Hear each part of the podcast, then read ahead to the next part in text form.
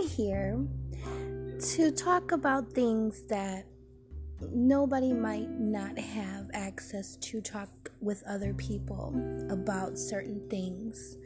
Um, it could be relationships, uh, mainly relationships, because I know I have quite a few issues that I would like to talk about